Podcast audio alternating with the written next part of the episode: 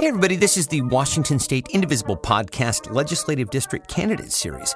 This week, our guest is My-Linh Thai. She is running for state representative in position two for the 41st Legislative District. That includes Mercer Island and Newcastle and portions of Bellevue, Renton, Issaquah, and Sammamish. And she joins us now to talk about her campaign.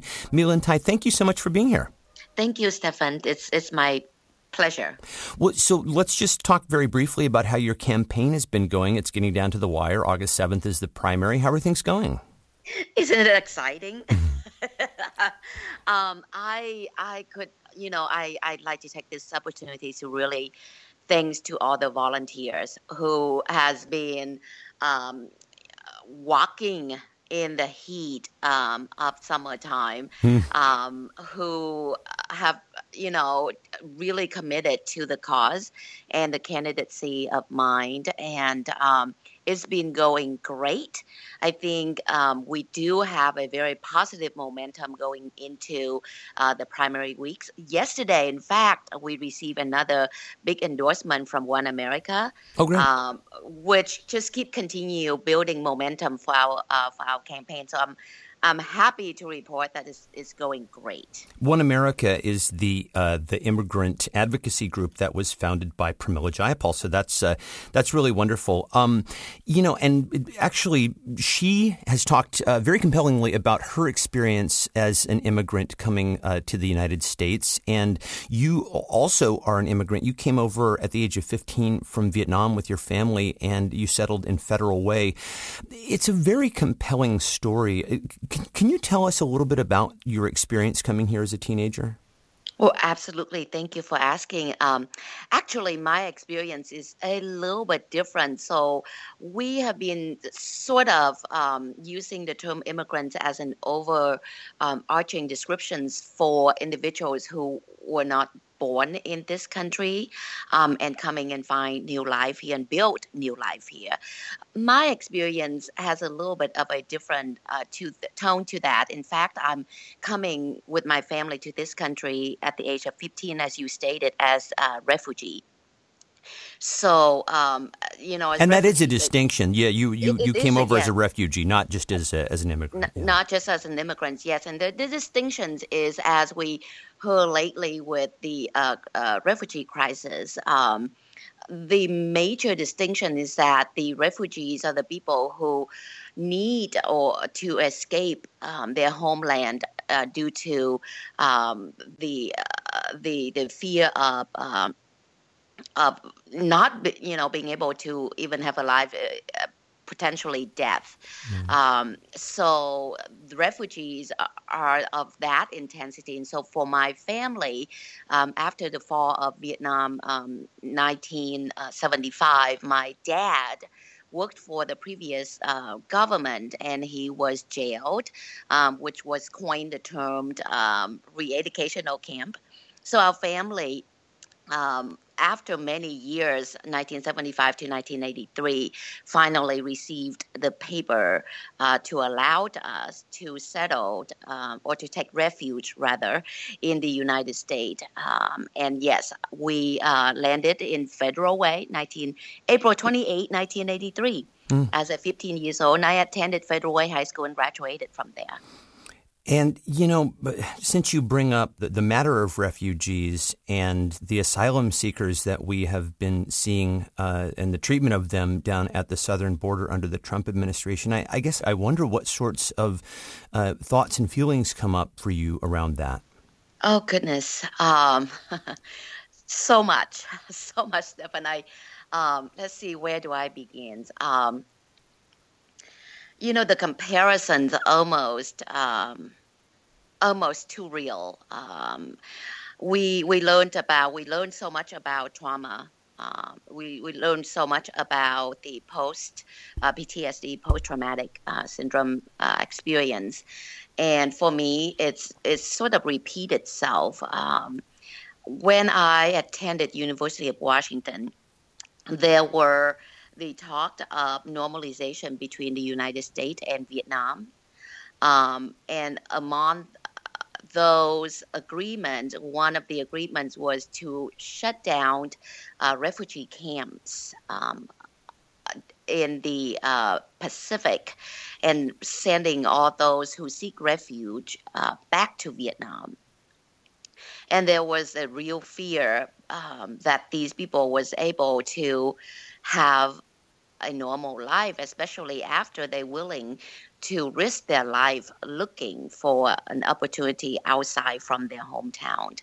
And so for the asylum seeker, um, they, for me, nobody wanted to leave their hometown to uproot everything that they have built, that they have known, um, to go to a, a land that completely unknown to them, only with the hope that they could find an opportunity to live. Yeah. And so, for what happened to our current situations, not only they ran that risk um, because of their hope coming across that border uh, with all that fears in them and being separated with their family.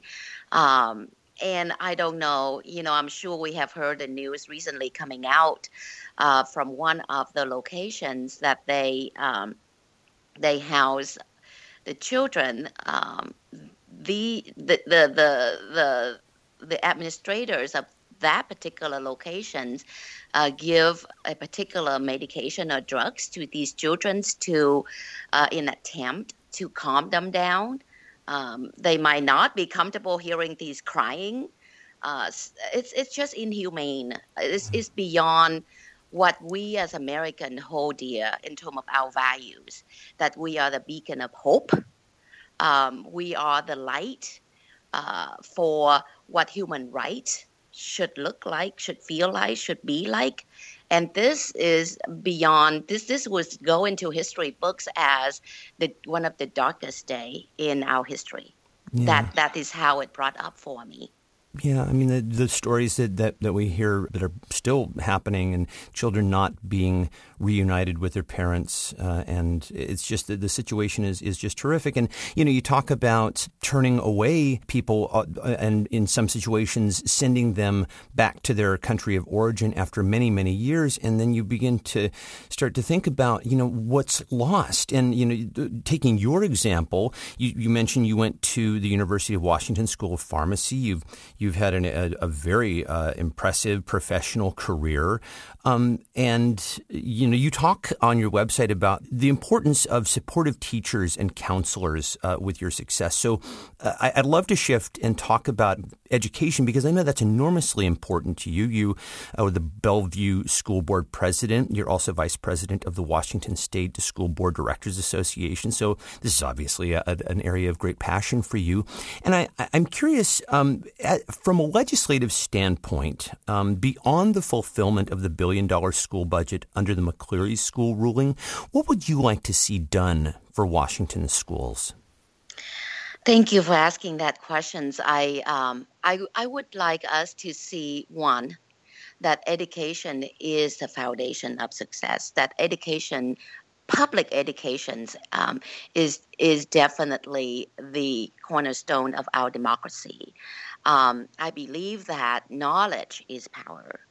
And for a nation to be strong, every single citizen should arm themselves, should be given a tool of having knowledge and the um, the the the learning how to critically think and being able to um, look at a piece of information, criticize it, analyze it, and being able to tell whether this is uh, a credible piece of information, piece of data that can be taken into account so that these individuals could make a sound and good decisions not only for themselves, their family, but the community that they live in. And I believe that's how we can, we can start building not only um, healthy community, but trust. Uh, between individuals and individuals, uh, individuals and those who represent them. Sure. I mean, yeah, education is absolutely a huge part of how we become uh, informed citizens. But, you know, I am curious beyond the McCleary funding, and, and I think a lot of people hear a billion dollars and think, that sounds adequate, but you know, people who work in education are saying that it's not. And so I, am curious what else you would advocate for around education spending if you are elected and you go to Olympia. Absolutely, thank you. And so, so as you stated, um, if we look at just by the, the, the dollar's value, uh, we think that's adequate. And that was why it's important for me to really state that uh, critical importance of public educations. When I'm in Olympia, one of the pieces that I would really like to push for um, speak to preparing our students as the 21st century global citizen we see our, our world getting smaller and we're getting closer to one another due to technologies and the capacity to communicate uh, with one another across the globe is to open up opportunity for our future generations not only being limited as far as uh, working, building network, building opportunities within the border of a country, but really expand it out. And to do that, um, our next generation should be uh, armed with um, cultural uh, understanding, cultural relevance uh, as a global citizen, uh, definitely with language capacity. We we all know um, students from a European country by the time they graduate uh, K to twelve, they under their belts they have at least three languages, yeah. one of their own and two extras. Um, when we travel abroad, we know that one of the um, places that we feel really comfortable are places where uh, we would meet people on the street who could communicate and converse with us in English. And so I would like to see our future generations being um, given that opportunity as well. That we should give our students at elementary level an opportunity to learn beyond one language. We need to see languages shouldn't be a barriers for us. And so that's one. Two, I would like us to really see students who coming into our school system that already have two or three languages. Um, with them and see that as a an asset that they bring into our school, and and see their parents with with multiple languages um, as an asset that we would invite them into our schools so that we can provide those opportunities for our students who currently have English as their only language right. uh, spoken or knowledge of. And so I would like to increase an opportunity for language learning. Secondly, I like to give more opportunity for our students to explore different trade and vocation opportunity. Our CTE program or career uh, technical educations uh, has blossomed so much, and I think um, that is where we can really build great relationship and partnership uh, between public and private uh, sectors and give our students more opportunities in terms of apprenticeship and internship so that they could see the real world before um, they before they set foot into it. And last but really not least is that um, I I, I, really would like to see our kids involved more in um, in civics.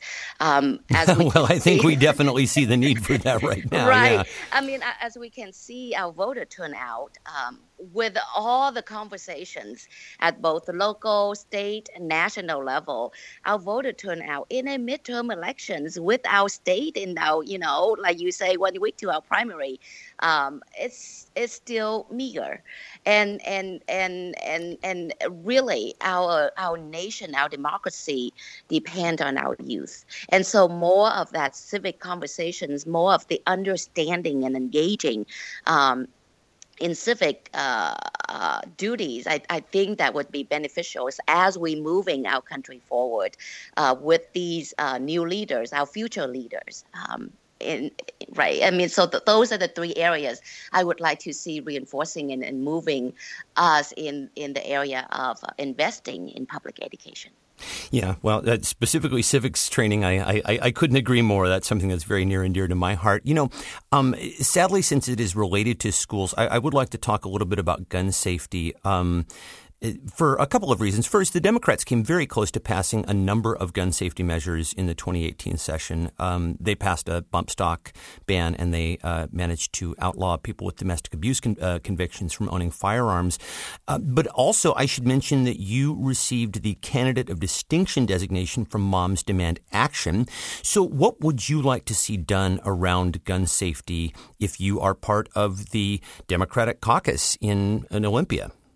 Well, as as you mentioned, my uh, my professional training is in healthcare, and um, in healthcare, data is really important to us, and being able to look at data and analyze them and and make use of those data. Um, the one piece of data as a board of directors, certain at the state level, I we receive uh, reports and data uh, around gun safety and gun violence death is significant, especially in teen suicide. Um, so first and foremost, I'd like to see uh, more legislations um, vamping up the support for public health, uh, specifically in our mental health um, capacity, uh, making sure that when uh, a person uh, whether a young individuals, a, a, an, an older individuals who experience crisis, um, have a place that they could go to to receive help. Um, and, and, and that is part of um, tackling our gun violence um, uh, and, and death preventions. Uh, secondly, um, specifically to, to school and gun safety, I'd like to see the increase in age um, from 18 to 21 um, as far as being able to purchase and, and uh, a, a gun. Um, secondly, I'd like to see the uh, safety in terms of storage. Um, I have heard personally in my very own school district um, a number of stories that's really difficult to, to stomach is when a young individual get access to gun that's owned by their parents. Right. Um, when families has to face with the situation is heartbroken and is is not something that um, that we want to hear, and it's definitely something that is preventable. Um, so those are the areas that immediately we can make changes. Um, and, and, and further down, I'd like to see um, social, emotional, and behavioral learning um, really embedded in every single uh, school and, and school district and classrooms from, from children to adults, uh, as far as um, being able to be empathetic to individuals who are experiencing trauma. Uh, we wanted to increase the number of counselors uh, and not just uh, guiding counselors, uh, but counselors who's available for, for, for kids and family, again, who are experiencing crisis, but in school ground um, because that is where our kids spend most of their time at and that's where they, they find trust. Um, and last but not least is is is really around building healthy community, building communities that we can talk to one another. Um, for again my own school district, we were able to intervene and deter quite a few threats in the last two years as far as gun violence, um, because we built a culture that students could trust the adult and report um, any activities or any threat or any concern that they have so that the adult could then intervene at the right time yeah. to prevent um, any unfortunate uh, situations. So it sounds like a lot of what you're talking about is really on the preventative end of things. And I, I will just ask a very straightforward question. Would you be in favor of, say, uh, banning assault rifles? In absolutely. In okay. Absolutely. All right. You know, I will just circle back to something that you mentioned earlier. You talked about the importance of the CTE program, and that's that's uh, preparing people for trades. And I know that you've been endorsed by a number of uh, local labor groups in the state, including uh, Washington State Labor Council, AFL-CIO, uh, United Food and Commercial Workers, the 1199 Northwest chapter of the Service Employees International Union. Um, unions have really been under siege for a long time in the United States, uh, and most recently recently in a uh, pretty notorious Supreme Court ruling. Given that you've uh, gotten these uh, endorsements, what would you propose to do to protect workers' rights here in the state? You know, workers are the the backbone of our economy. Um, they are the one who who move our transportation. They are one who build our building our roads. They are the one who who make sure that the beat, the heartbeat of life, um, in in every single corner of our communities uh, is vibrant, and I I couldn't see. Uh, any way but supporting our workers and union is really a way to unify voices. Um, as a refugee, I understood very clearly what it felt like and what it's um, the, experience of being the sole voice and not being able to collectively pull together that strong one voice. And as I mentioned earlier, when I uh, get endorsed by One America, that's definitely one of the big uh, endorsement our campaign receive as as we moving forward. And so I stand with our unions and and as you mentioned, union has been under attack and as a state legislators, I would work with my fellow state legislators uh, to make sure that these worker rights are pre- being protected and work side by side to make sure that these voices from the unions are heard. Uh, and, um, you know, I, I would not vote for any legislative actions that could further um, erode these right of people trying to collectively pull themselves together as one and being able to bargain for what should be um, available for them because once again they are the heartbeat of our community. Yeah, absolutely. Um, just one last thing that I will ask you, and that is about healthcare.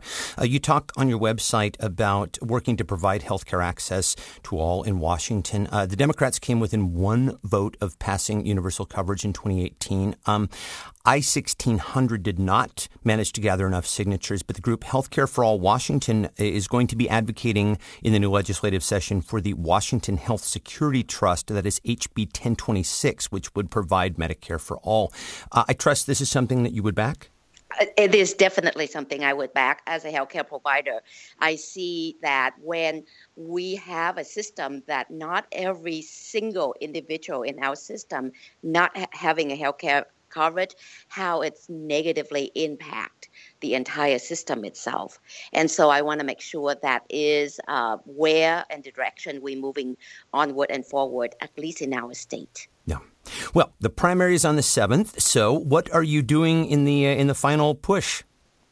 I continue to canvass, knocking on door, meeting um, constituent meeting voter face to face, reminding them to vote, um, and and and um, ask them to give their vote uh, to my candidacy and having conversation. We um, we have again amazing volunteer who phone bank every night.